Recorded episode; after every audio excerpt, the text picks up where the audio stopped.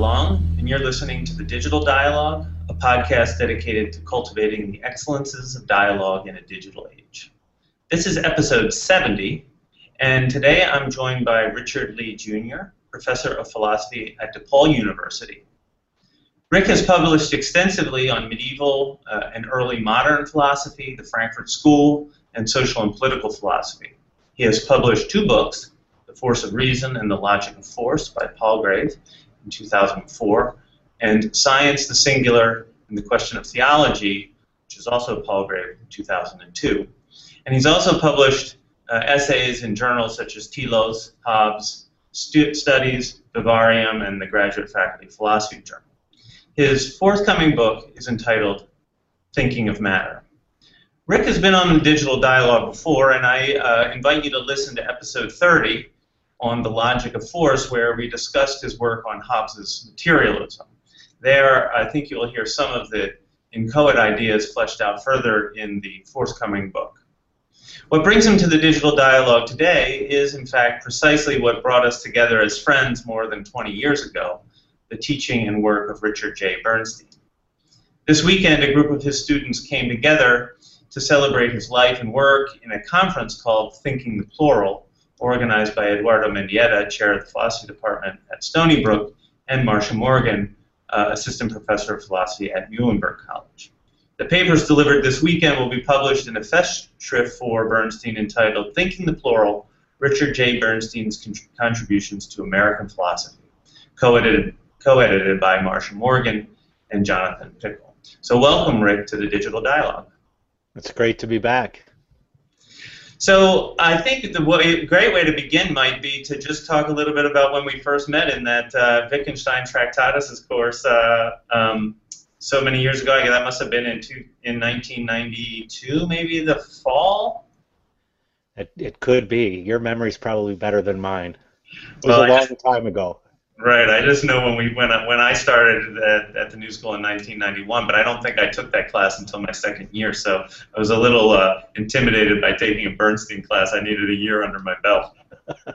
oh, so you did that year by taking Schürmann classes? no, actually, uh, that was even more intimidating. I just pulled the Band-Aid off that fall uh, of 2000, 1992 uh, and took took Bernstein and Schürmann at the same time. Which actually, you and I were talking about this this weekend as a, as a kind of good combination of, of two faculty members with very different approaches, but all, but two professors who were just tremendously uh, important to both of us. Yeah, I mean, they each in their own way had a tremendous impact on me. I mean, Schürmann was not someone that you would initially think of as a sort of democratic teacher. I mean, he lectured um, constantly, even in seminars, but I mean, I learned a lot from that, and and I've taken some of his style. Bernstein was um, always a lot more inviting and open, and we were sort of we got the sense that we're struggling together with the ideas and the texts. Um, also productive, but in a dramatically different way.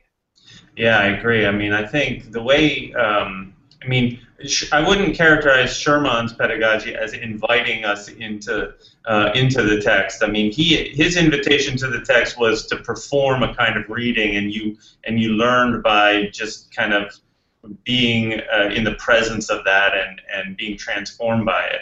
But with Bernstein, we really were invited to sort of take up the text in a specific kind of way and uh, engage with with it not only as a as a uh, work of writing, but also engage with the spirit of it. Yeah, I think that's right. I think I learned from Schürmann the the sort of the seriousness and the amount of work it takes to engage with uh, the material, and with Bernstein, I learned a lot about um, the sort of um, practice. I mean, he sort of performed that struggle for us in public, whereas Schürmann presented the fruits of that labor. Yeah, that's a, that's actually a good way of putting it. So, I mean, I think I just remember that first uh, first class. Actually, we were talking about this this weekend. That first class on the Wittgenstein class, Bernstein asked you to to give the first presentation, and I said, "Oh, okay. This this guy Rick Lee is got got to be a serious person if Bernstein's asking him to give the first presentation." Yeah, I think he always had a, a kind of respect for um, people who did medieval philosophy because he thought like if you can do that, and if you could make it, uh, as he put it this weekend, if you could make that interesting, then you must really have some skill. Yeah, I think that one of the things that's that's uh, great about Bernstein is that you know the range of his uh, of his interests. But uh, we can we probably should get into that with regard to the the kind of range of papers that we heard this weekend. But but before we do that, I I just want to talk a little bit more about you know the the concrete terms of his pedagogical uh, practice because he really um, he had a way of of drawing you into the into the text and into a, an engagement with it that was uh, on the one hand perplexing. I mean, it brought you into the, the perplexity of it, but it also it, it never left you you know swimming helplessly with, without any hope of uh, clarification. Yeah, that's true, and I, I think I mean part of it was that um, he would allow you the freedom to to uh, struggle um, and sort of uh, help you clarify your your own struggle with difficult material. I mean, we were in a, te- a class on the Tractatus, which is not the easiest material to work through.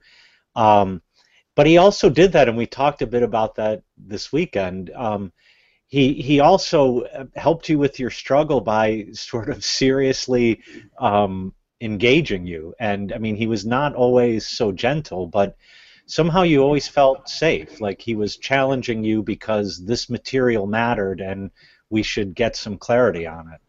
Yeah, one of the things that he said in his uh, closing lecture that uh, is related to this and was poignant for me was, you know, the the endeavor to see the argument or the position of, an, of another in the best possible light. So you always had, however critical he was, and he, he was critical, I mean, there's no doubt about it that he was saying hard, um, critical things to, to people, but it was, it was never um, with the intention of knocking you down or knocking uh, even the argument down in a way. It was really more in this kind of spirit of making it better. You can make it better. This is not quite convincing. This is this needs to be fleshed out further. There's slippage over you know between these concepts. Those are the kinds of things that he would he would uh, prompt you with. Yeah, I think that's right, and I mean he I got from him because of that um, a, a tremendous respect for clarity, and I also saw the difficulty in being clear. I mean to be to write and speak and think clearly requires a tremendous amount of understanding. But I think it comes from that kind of openness um, to, you know, putting the other or the text in the best possible light. I think that's what allows him to speak so clearly. I, I think, by the way, not to get too political, but I think that's why some people in the so-called continental world don't take him as seriously as I think they should. Because of the clarity and the and. Uh the, his his attempt to articulate things not only clearly but also in in um, in terms that are accessible. Yeah, and I think there's a a contingent of our colleagues who think that if it's clear, it must not be deep. right, in the good Adornoian tradition. yeah, I mean, I think you know he. I mean, there again too, you had a you had a kind of contrast with with with Reiner Schürmann. Um, uh, although Schürmann too was clear. Uh, I mean, but of course he had a, a, vocabulary that you had to learn and find your way into. Uh, right. Whereas I think Bernstein was much more uh, willing to try to take up the language of the thinker with whom you were, we were reading or we were engaged and, and, and try to take that vocabulary on and, and try to make sense of that. Yeah, I agree. So, I mean, one of the themes of the uh, weekend was pluralism. The whole uh, conference was called Thinking the Plural. And, um, you know, we really had a tremendous uh, um, uh, group of uh, presenters giving papers on uh, everything from Sellars to John William Miller, Katie Tsaratsakas did that at the end to Husserl, to Duns Scotus, your paper on Duns Scotus, to Hegel. Karen Ng gave a paper on Hegel. So we, we had. Uh, um, just not to interrupt, but all the way to the 21st century with your paper on ethics in a dig- digital age. Yeah, that's right. And, and, and drawing, they're drawing really strongly on um, American pragmatism, which actually surprised Bernstein a little bit because I uh, I sat in on his uh, pragmatism class after I was done with coursework, and and uh, that was my first introduction to pragmatism. But I never took pragmatism with him per se, so I think he was a little surprised to see so much Peirce in my paper. I had a course with him on pragmatism that in which we read Habermas and Gadamer. exactly. I mean, I think for a while there in the early uh, 90s, he was he was really doing that that new wave of, of pragmatism. Yeah, yeah, that was capturing his sole attention then. Yeah, exactly. And then I think the the course that I sat in on, he gave a much more a much broader sort of um, uh, swath of the history of pragmatism, returning back to those early texts of Peirce and and uh, and James in particular, and then moving from there. I mean, I think that the semester did end up with with uh, with people like Rorty and Habermas, but um, it really began there, and it was a great course. I mean, I think it set me on a path to to uh, do some of my own work in that area, and then you know when I got to Penn State, of course, um, the the tradition of American pragmatism here has uh, just furthered my interest in, in that, and particularly Peirce. I mean, you and I have talked a lot about uh, Peirce's role, and I could hear a lot of Peirce in your paper. Yeah, oh yeah. Well, I, I mean, you obviously don't read the footnotes, but the footnotes are filled with references to Peirce. But I mean, this was part of the way in which um, his pluralism um, means that um, you follow an issue, and the boundaries between American pragmatism, continental, analytic, they don't matter. You go where the issue takes you. And so I think those of us who studied with him have a um, we have a way of proceeding that okay if Peirce is helping me then I have to go to Peirce and if Derrida is helping me then I go to Derrida. And I think sometimes I don't know if you feel this but the so-called outside world um, doesn't always quite understand that um, and they think we engage in these strange combinations. But they're not combinations. They're just you know this is what pursuing philosophy as a real pluralist means. You pursue the issue, and it doesn't matter who joins the conversation. Yeah, and I mean, I think that really allows him to uh, bring people into conversation with one another that you wouldn't normally expect, uh, and and that seem uh, irreconcilable in certain ways. I mean, if you look at his his um, essays, he's got you know all kinds of people from both sides of the tradition talking to each other, both sides of the continental analytic divide talking to each other, and and bringing their insights to bear on a specific issue. Um, and, and he's able to really show that there that there there may be different languages, different sort of um, mindsets or approaches, but really the underlying issue is the same.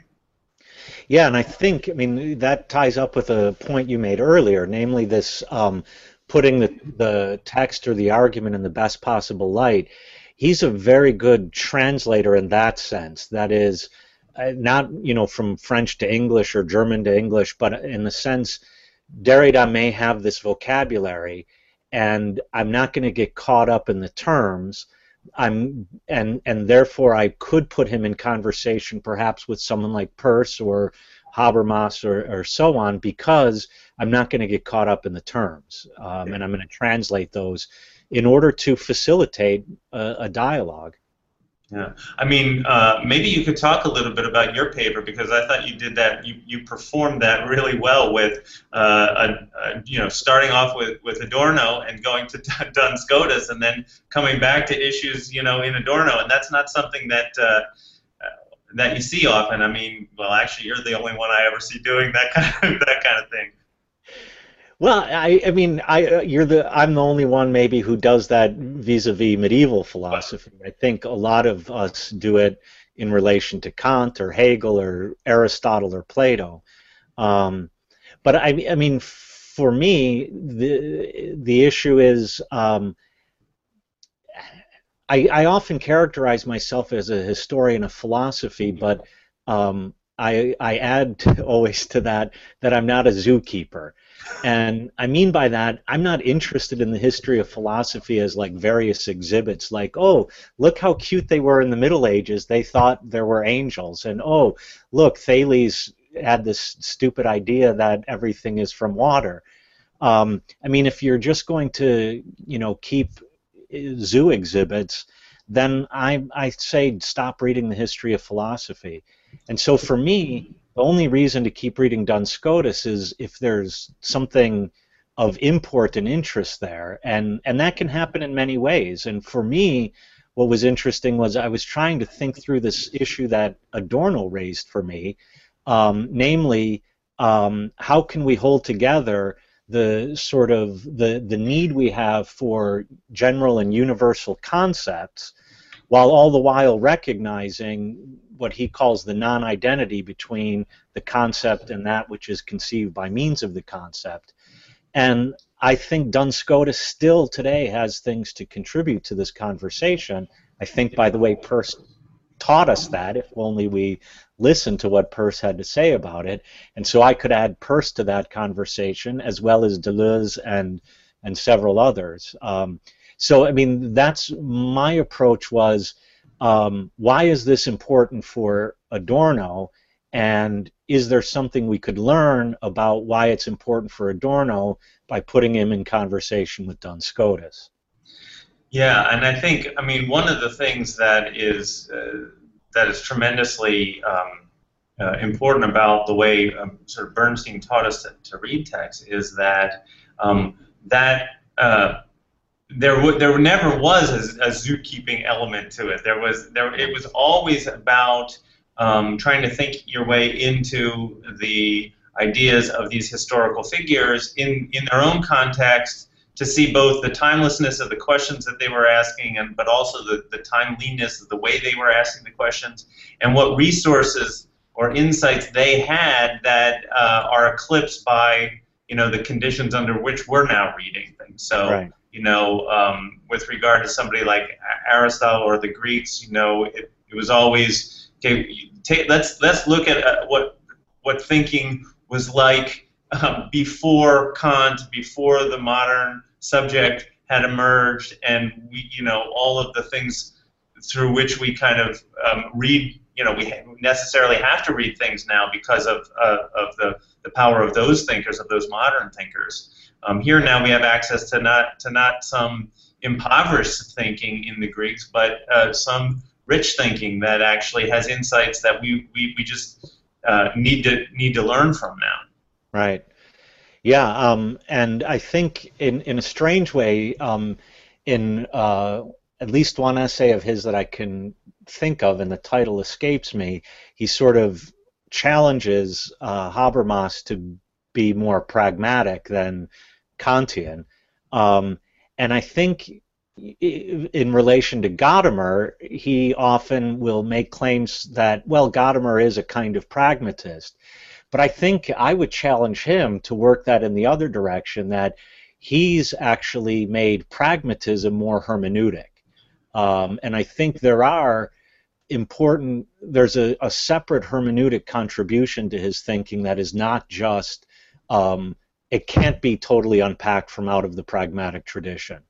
Yeah, that's a really good point. I think the, the place that I see that um, resonating is in um, Bernstein's account of phronesis in Gadamer. Obviously, that, that notion of phronesis is so important and the application coming out of Truth and Method in, in Gadamer. And um, Bernstein really, really uh, hones in on that idea in his account of um, uh, of Gadamer's work, and it fits so nicely with Bernstein's earlier earliest engagement with the idea of praxis. And so praxis is always um, a very I mean, for Bernstein just an extremely rich concept that um, extends from uh, normal actions that we would think of in, in a kind of canonical way um, to readings of text and engagement, you know, uh, dialogue with, with one another. And I think that's a, a, really powerful point. In fact, one of the things that I uh, wanted to talk to you about, we didn't get a chance to do this um, over the weekend, was,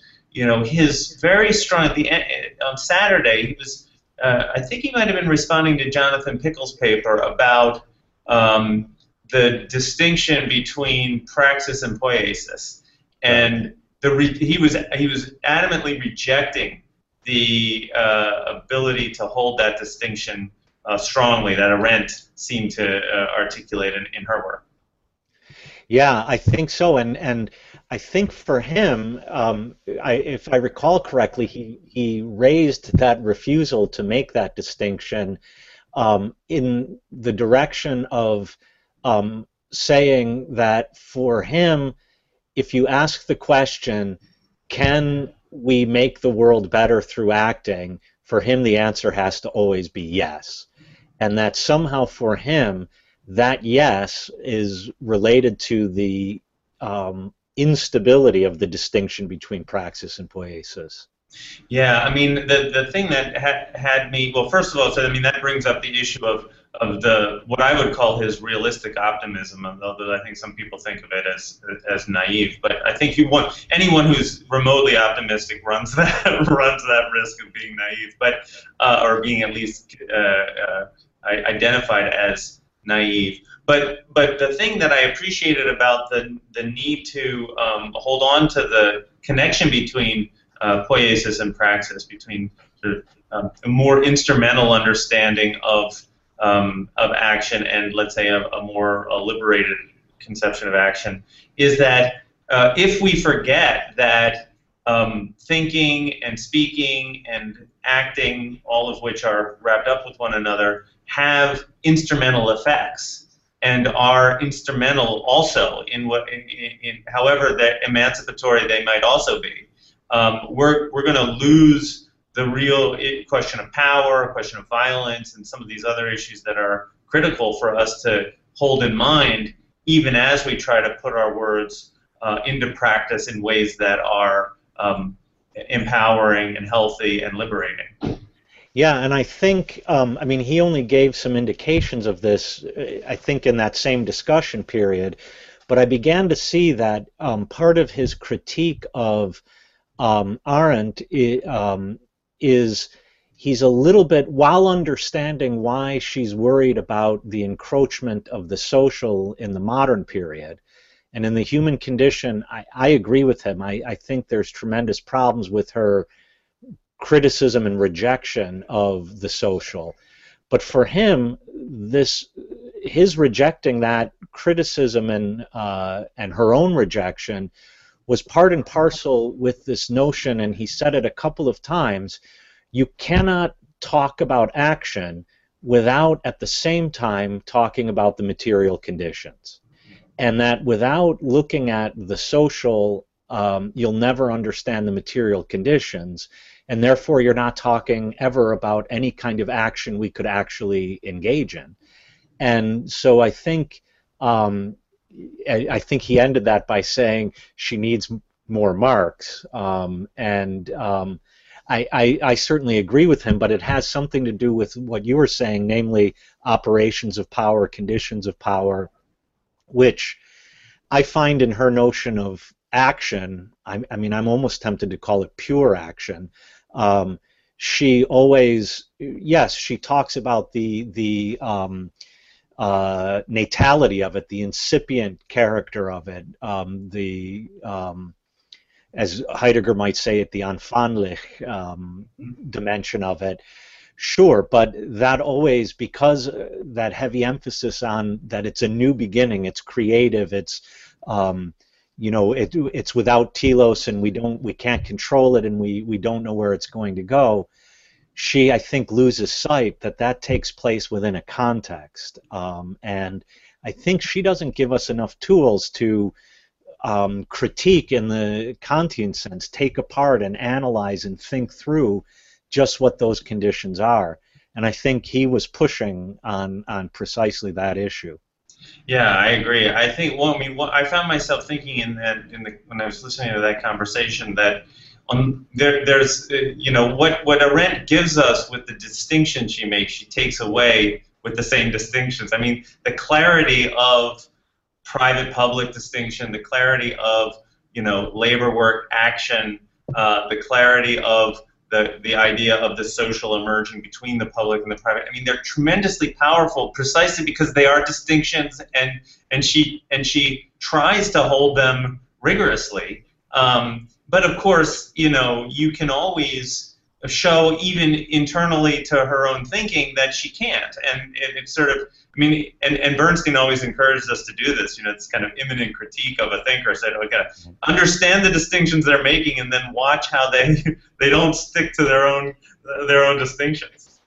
Yeah i, I you know i was participating this last summer in the collegium phenomenologicum and i was there the second week when andrew benjamin was lecturing and part of his discussion was about uh, the issue of action in the human condition.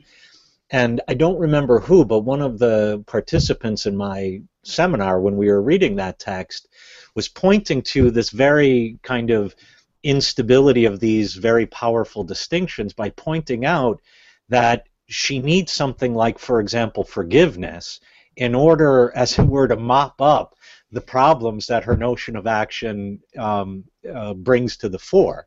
And if she had a slightly different notion of action, she wouldn't need a notion of forgiveness. So it's because this notion of action is unbearable that we need a, a notion of forgiveness. Yeah, no, that makes that makes some sense. But I think what's what's interesting when you when you think about, I mean, obviously uh, Bernstein was tremendously influenced by his relationship with Hannah Arendt. He uh, says in stories all the time that he really came to the New School because she, uh, when she died or before she died, she really um, asked him to, to consider it and, and to take care of, of the uh, of the spirit of the philosophy department at the New School. Which I mean, boy, he really lived up to that to that task. But but I mean, they they definitely had a, a very um, uh, intense kind of philosophical relationship, but they uh, disagreed, you know, almost uh, uh, entirely in a lot of these particular these specific kinds of issues. And it seems to me that Bernstein's, you know, unwillingness to uh, engage in uh, dichotomies and dichotomous thinking. Um, and his, his, you know, I mean, I think that's his Deweyan, you know, streak uh, deep Deweyan streak in him is just that whenever he sees a dichotomy, his his impulse is to say, well, it was originally together, and you know, why are you trying to bring things? You know, you're creating this problem that you know they have to bring these things. Right. Um, and that came up for a moment uh, this weekend, and and I think you're right. His his impulse is to say, you're looking for a third thing to bring these two together, but you don't need that third thing because they're actually not apart. Yeah, exactly, exactly. And I mean, you know, you saw it with obviously Hegel is another really important figure for him, and and uh, Karen Ng's paper on, on Hegel was was was really good, bringing kind of uh, looking at a looking at Hegel from a kind of feminist perspective, and it's just you know he's been doing it for however many years. You know, he's setting Eh, this kind of people have a certain kind of critique of Hegel as an absolutist thinker and, and all of that, and he just gets he gets going. That's not Hegel, you know. He's never convinced me of that, but that is his that is his argument. Exactly, exactly.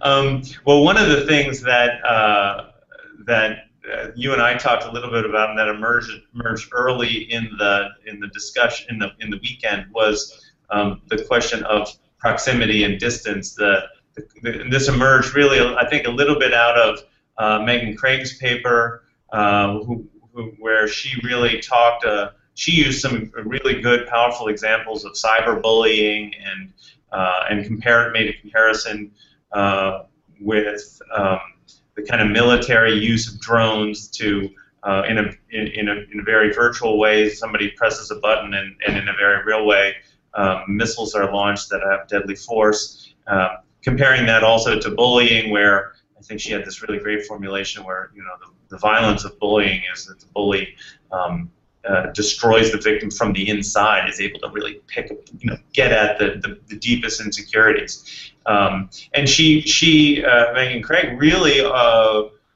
did a nice job of say of, of showing some of the limitations of of the always on social media world that a lot of young people live in um, that doesn't give you a lot of distance for reflection, for you know even the question of sort of safe space that allows you to sort of gain a, a perspective and purchase on what you're experiencing. Um, and, and I think that was a theme that emerged early on. Yeah, but also I, have been thinking a lot about it, and especially in relation to your paper on ethics in a digital age, and and you know you're holding out the possibility that maybe um, a, a, kind of, as you just put it, cyberspace is what Arendt would call a space of appearances, in in which I can emerge and and be recognized as a political actor. Um, and um, so thinking about that in relation to uh, Megan's paper, the the interesting thing about cyberspace is at one at one and the same time it's both too close and too far.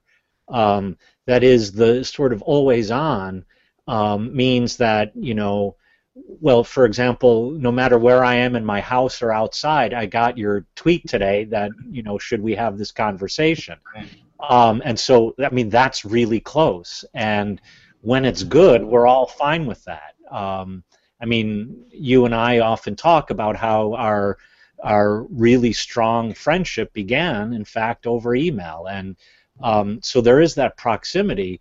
But then the question is, does the distance and and maybe even also the lack of embodiment, material embodiment, that also uh, allow for a certain callousness, a certain um, lack of um, the kind of messiness that our actions have in the world when we're standing next to each other that we don't see that messiness we don't feel in, in a real sense um, we don't feel that messiness and so i like the the playing with the ideas of proximity and distance but I think when it comes to um, the web and and various digital media, it's an interesting combination of both proximity and distance.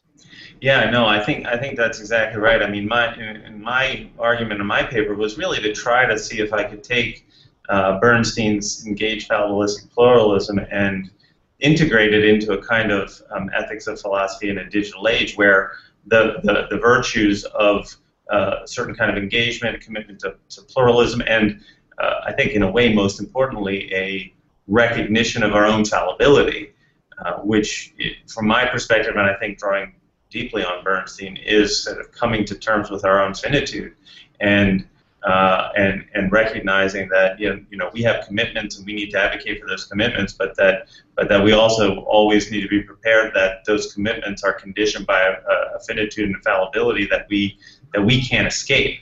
Um, and I, I, think those those values, uh, which are also I think virtues when practiced effectively, um, are tremendously powerful.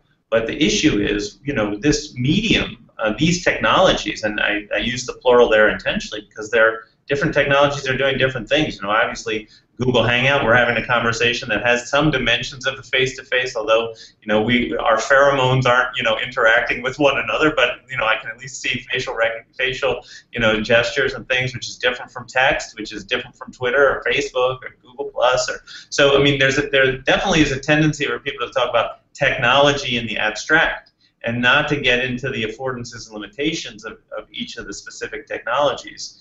And I think it's really only by uh, using them, by, by putting them into practice, that we figure out what they can do to, for us and what they're doing to us. Um, but I mean that that's something we can't just sort of think in the abstract about. We have to we have to engage in that uh, directly. Well, and I know both you and I are um, were followers or fans or however you want to put it of Leo Laporte and um, Twit, and he just he has a podcast called Triangulation, and the most recent one he did with Robert Scoble, um, and Scoble was trying to convince him that if only he curates Facebook correctly, um, he would he'll understand the power of it and the usefulness of it, and so for about an hour he went through you know, and all these settings, you know, you have to put friends into either close friends or acquaintances, and you know, so on, and um, and one of the reasons I stopped using Facebook was precisely because it wasn't useful. Um, but that's not a critique of technology. That's a kind of immanent critique of what this what this medium is capable of and where its failures are. Uh, Adorno would say, eh, what is its promise and where does it fail to live up on its promise? And I mean, so I spent a couple of hours going through and doing what Scoble said, and I got to tell you, I still don't like Facebook. well, you know, I think Leo Laporte also, because I, I, I, have triangulation on the docket. I'm, I'm to uh, listen to that. Did you watch? Is it a video too, or did you watch? Yeah, it? it is a video, and I think it's more important to watch it. I listened yeah. to it. Yeah, um, I, I, I, was holding back because I thought I might need to watch it rather than listen to it. But but even I mean I, I'm listening now to. Uh, the, uh, the current episode of uh, This Week in Technology, Twit, and uh, he, I mean, Leo says, yeah, I, I've deleted Facebook now from, from my phone, you know, right. even after the Scoble experience. So, I mean, I think it's, it's exactly right. The, um, uh, you know, I put I've put work into Twitter, for example, in terms of making lists and things, and because I've I've I've gotten a lot of use out of being able to see what's happening locally, what what's going on in let's say digital humanities, or I've got a group a list of philosophers, I've got a list of people I don't want to miss that you're on, and, and other people who I just want to make sure I, I catch everything that they're doing. Uh, so I use it, you know, that way, and it's tremendously powerful for me. But it did take time to set. It does take time to set up, to nurture, to curate. Right and it's not always intuitively obvious for people who aren't they just want it to work um, and uh, you know you and i were all, some of the early adopters of computers and technology and with WordPerfect and revealing codes and doing mail merges and so on that's right yeah, you're never gonna live, let me live that down. You, you introduced me to Word, and I was like, "Well, where, where are the, where are the reveal codes?" Yeah, and we were doing email over Pine on Unix servers, and um, so people who don't have that kind of patience, they they will get overwhelmed, I think, by these tools, um, and and um, so I I think that's true, but I think also, I mean, the one question for me is is that new? Is that a 20th, 21st century newness, or has this overwhelming always been the case? Right. Um, yeah, I mean, I think well uh, that um, you know, well, a couple things. One thing uh, with regard to the newness question, I mean, that's something that you and I have been talking a lot about, and I'm hoping that we'll we'll be able to. Uh, we've written two articles together, and hopefully we'll be able to write a third now on this sort of issue of technologies of writing and seeing if we could trace that. Uh, what's different about this uh, this um, iteration of a technological advance versus uh, earlier ones and, and where the continuity lies. I think a lot of work needs to be done in terms of uh, fleshing out a, a nuanced uh, vision of that. I mean, it's easy to say, well, this is like the Gutenberg printing press, this is like the emergence of writing in ancient Greek um, a world, but it's uh, another thing to kind of try and cash that out in, in, in some detail. So hopefully we'll be able to do that um, together. But I think that the, one of the things that I've been um, thinking a lot about is that you know there's there there really is um, a, hes- a resistance for I'd say professional philosophers in general. I don't want to generalize too much, but you know people are starting to come around a little bit. But there's a tremendous um, tendency to sort of fetishize the face-to-face and fetishize a, a proximity in a specific kind of way. And without wanting to denigrate that, I mean, obviously that's an important part of our lives, and I wouldn't want to ever lose that. I mean, I, I get so much out of going to conferences, seeing you at conferences, and, and, and seeing others who I've been following along on uh, social media at, at conferences. Uh, and our relationships are enriched by the fact that we've had this ongoing conversation in between the times we actually are together. But I think we need to you know, think a, a, a lot about you know, um, it's not an either or question. It's not, you know, if you're if you're using some of these technologies, it's not like you don't care anymore about, you know, face-to-face conversations. Right, and I I think that. Um, I, I, think that we've forgotten that um, our relationships were never exclusively about face-to-face um, uh, meetings. Um, I mean, we we've had relationships th- throughout history with people who were distant sometimes and near other times, and um, and that you know I never confuse the fact that you tweet to me or tweet to a public and I receive it as you know sitting down as we did the other night in a bar having a drink. Um, right. And well, and then one of the things that's I think really important from my perspective is, and it's an ongoing conversation you and I have had is, you know, I've really appreciated the, the checking in with you about, okay, well, how am I appearing in right. these in these in public this way? I mean, you know, you're. You, it's very difficult, I think, to see exactly what it looks like, what your online presence looks like uh, from someone else's perspective. I think th- those conversations are really important. Yeah, and I, I mean, one, uh, you, you've done a lot of thinking about this and writing about it, but I, I have a friend, he was actually a former, well, I won't go, I, I don't want to name names, um, but um, on Twitter, um, he was appearing as quite a jerk. Um, and he had only one Twitter account, and so this had implications on his professional life, um, invitations to conferences or to speak, and so on. And um, so I finally convinced him, and also he was allowing students to to follow him. Um, I mean, allow. I, I, guess you can't really allow that um, you can shut off your account, but um, and I convinced him, you know what? If it's fine if you want to talk like that with your friends. I mean, you and I could sit down and talk smack about some philosopher or something, right. but he was not aware of. He was actually, and here is where I think you're right. He was appearing in public, and he was appearing in public as a jerk. um, and uh, his solution was uh, because that was part of his personality was to create a professional Twitter account and his you know friendly tw- Twitter account.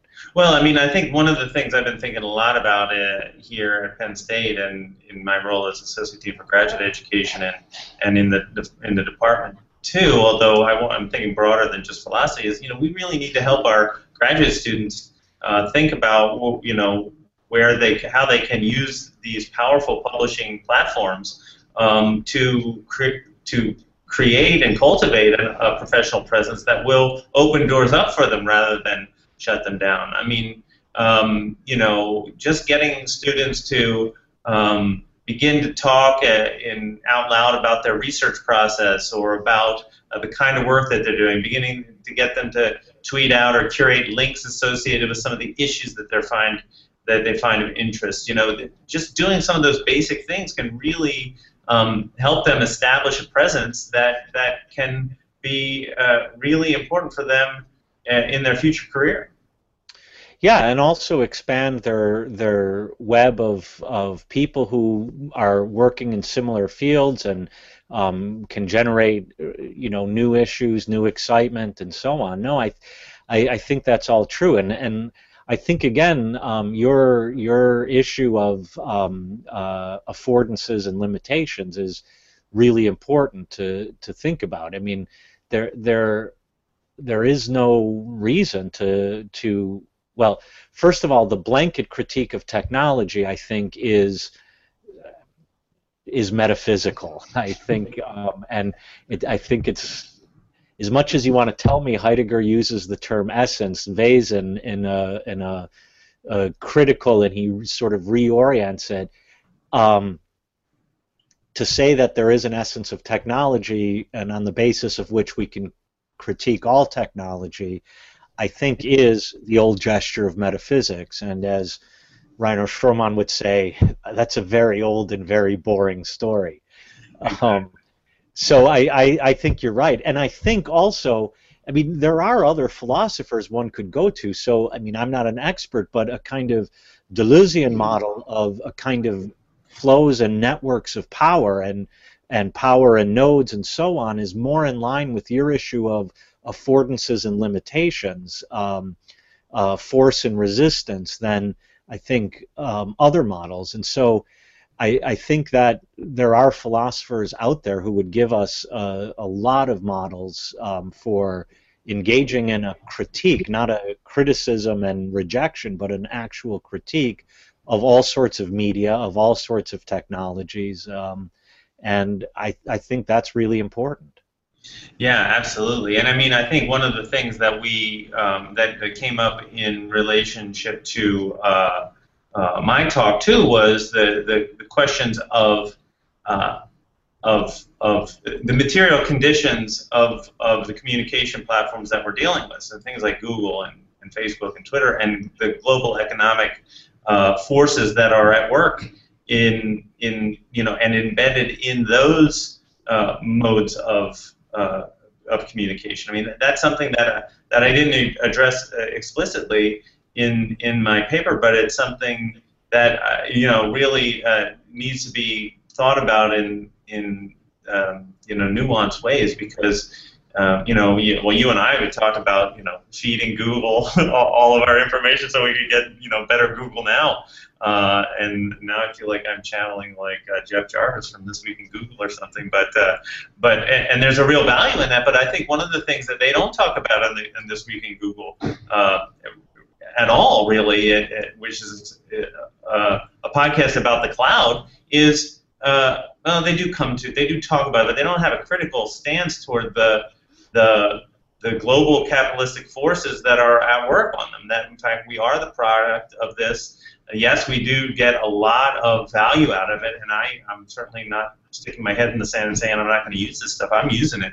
But we need a whole lot more information about the algorithms that are at work here, uh, and, and, and we need ourselves to learn more about, to become more algorithmically literate in, in terms of thinking about how these, um, these technologies are, are working on and how they're monetizing us, how they're, um, how, how they're their affordances and limitations are really driven by a market. Yeah, and I think you know the the more you learn about um, uh, various programming languages, various uh, programming styles, and um, algorithms in general. Um, I mean, we're not yet at the point where um, there are binary decisions. You either go this way or you go that way, and we can't yet deal so well with a, a, kind of you you can't write a program that deals very well with messiness, and so these platforms um, are sort of um, they they make certain things possible by also denying the possibility of other things. And when we float on the beautiful graphical user interface that's on the top, all of those decisions are hidden for us, um, and we don't know what we don't. In fact, we don't know what decisions have been made um, for us and not. And you know, I think now, just a very simple example, the, the rumors are out that the next Windows, whatever it's going to be called, Windows 9 or whatever, is going to have the possibility of multiple virtual desktops. Well, Mac OS 10 has had that for I don't know how long. Linux has had it almost since the beginning.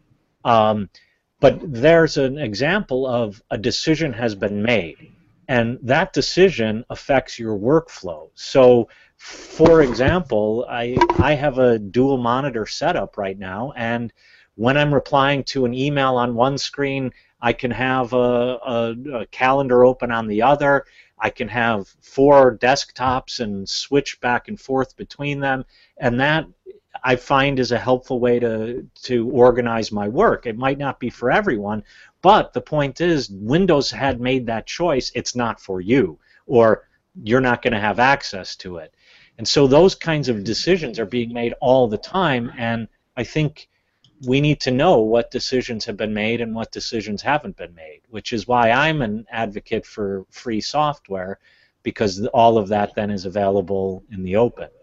Yeah, absolutely, and and you know the and the need to be uh, transparent about it. I think um, one of one of the things that, uh, in, particularly regarding this issue of decisions that are made on the technical level that you don't really realize. Uh, I think I mentioned to you this weekend this uh, book "You Are Not a Gadget" by uh, Jaron Lanier, and and he, he, makes the point there in, in that book that um, uh, that in fact you know the decision to use the MP3 as the as the as the standard for music files really was uh, a privileging of an atomistic note mode, you know, a piano kind of mode of, of musicality, which takes uh, notes in their atomic individuality. Um, something that resonated with me as a as as, as somebody who uh, loves to take issue with the modern critique of atomic individualism, uh, and and or not take issue with that critique, but actually level that critique. Um, but that's a that's a technical decision that was made about the MP3 player and uh, file format that uh, has had tremendous impact on the quality of music, the different kinds of the, the possibility of music files. Uh, that I'm sure did not occur to people at the time as a decisive decision. Right. Yeah. And so then the question is, how many of these are being made all the time in the platforms we use, you know, every single day? Well, right. Not only that, how how uh, what about more pernicious kinds of decisions? What about um, issues of of gender and issues of other issues of diversity and power that get coded into the programs themselves? Uh, you know, the forcing uh, someone to choose between male and female on questionnaires. These kinds of issues are, you know, things that well, the database needs to have this. It needs it needs a decision. Obviously, you can create more. Um, you could put a scale on it. I mean, but but you know, those you can't pretend that those issues are not uh, at the level of code. And so we also need to be thinking about you know, what is happening at the level of code. Yeah, I, I agree wholeheartedly. Facebook had that early on where they, for gender, they had only male or female. Um, and, you know, while for relationship they had, you know, married, single, whatever, it's complicated. Um, there was no, it's complicated for the question of gender. Um, it's the same issue with regard to uh, the, the question of forcing people to use their real name, their actual name, in uh, on their profiles. I mean, there's a whole set of really interesting and important issues that um, I think those of us with training in the history of philosophy, with training in philosophy more generally, um, have uh, some some insights or should have some insights uh, in those in those questions and and should should help um, bring them to bear on some of these issues but we should do that in a in a way that's as prepared to listen and learn as it is to sort of uh, uh, teach and advocate. Because I think one of the issues that I was trying to articulate in, in my paper was with from the perspective of, of fallibility is you know we, we can't as as people trained in philosophy come into these conversations and sort of in, in the same mode of a sage on the stage in a teaching method or something you know? Right, but but also to come back to something you said earlier, um, I think the the criticisms of various uh, web uh, technologies and other um, electronic technologies, the criticism fails to remember that those decisions also are often implicitly made in meat space. Um, so, I mean, just to think, uh, we have men's and women's bathrooms, right? And so it's not like in meat space everything could be wonderfully ambiguous, and we, you know we live in the the world of of wonder of beautiful ambiguity. Um, there are social structures, political structures that inform that have already made decisions for us um, in exactly the same way, and there are digital technologies that can also be liberating from those very decisions that are made in meat space. To look at the issue of scholarship for a moment, I mean, I've long been um, really fascinated by the production of critical editions. And so when I look at a critical edition, and I mean, most of the things you can see behind me are critical editions of Occam's works, um, those editors made decisions and I don't have access to the data uh, uh, that they used in order to make their decisions.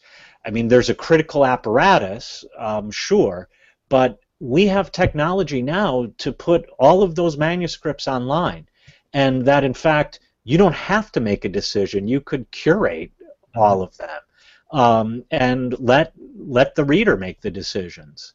Um, and so um, it, it goes both ways in the sense that meat space has its own decisiveness, its own problems with ambiguity, and we should analyze and critique and understand those. And also on the other side, digital technologies sometimes have um, liberatory potentials. Yeah, absolutely, absolutely. Well, I mean, I think just the, the, the range of this conversation we've had is a is a good testimony to uh, the kind of the spirit of, Bernstein's teaching and his thinking, because uh, we really we range from specific philosophers to the, the history of technology, and I, I, definitely, you know, Bernstein always joked around about the fact that you know. Uh, I helped him out with his computers at a time when uh, computers were just uh, just getting started, and he, he certainly uh, has always been very concerned about issues of globalization and, and other things. But it, but in a way, I think the the transformative uh, technology of the World Wide Web and the um, the, the the affordances and limitations that bring with them that that's that that came very late in his life, and he hasn't you know focused his own attention uh, uh, on that. Uh, partly because I think you know in order to do it in a in an effective way, you have to you have to use the the technologies to to figure them out. Yeah. Well, and also part of our finitude is we have our own affordances and limitations, and we can't take on everything. That's exactly right, and I think uh, it was really wonderful to have the time that, with him this weekend. I mean, uh, I was transported transported back into the graduate uh, graduate faculty building in the new school, and uh, with I mean his his mind is is sharp, and he is really um, you know just continuing to teach. I mean, just the things I learned from him this weekend are a testimony to that. Yeah, I agree wholeheartedly. Great. Well, thank you for uh, joining the Digital Dialogue. Thank you for having me. This has been the Digital Dialogue.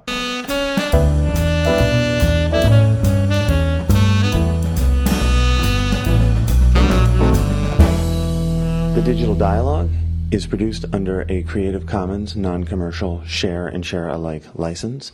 You can find all the episodes of the Digital Dialogue on www.cplong.org, where you're invited to listen and leave comments and engage with other listeners.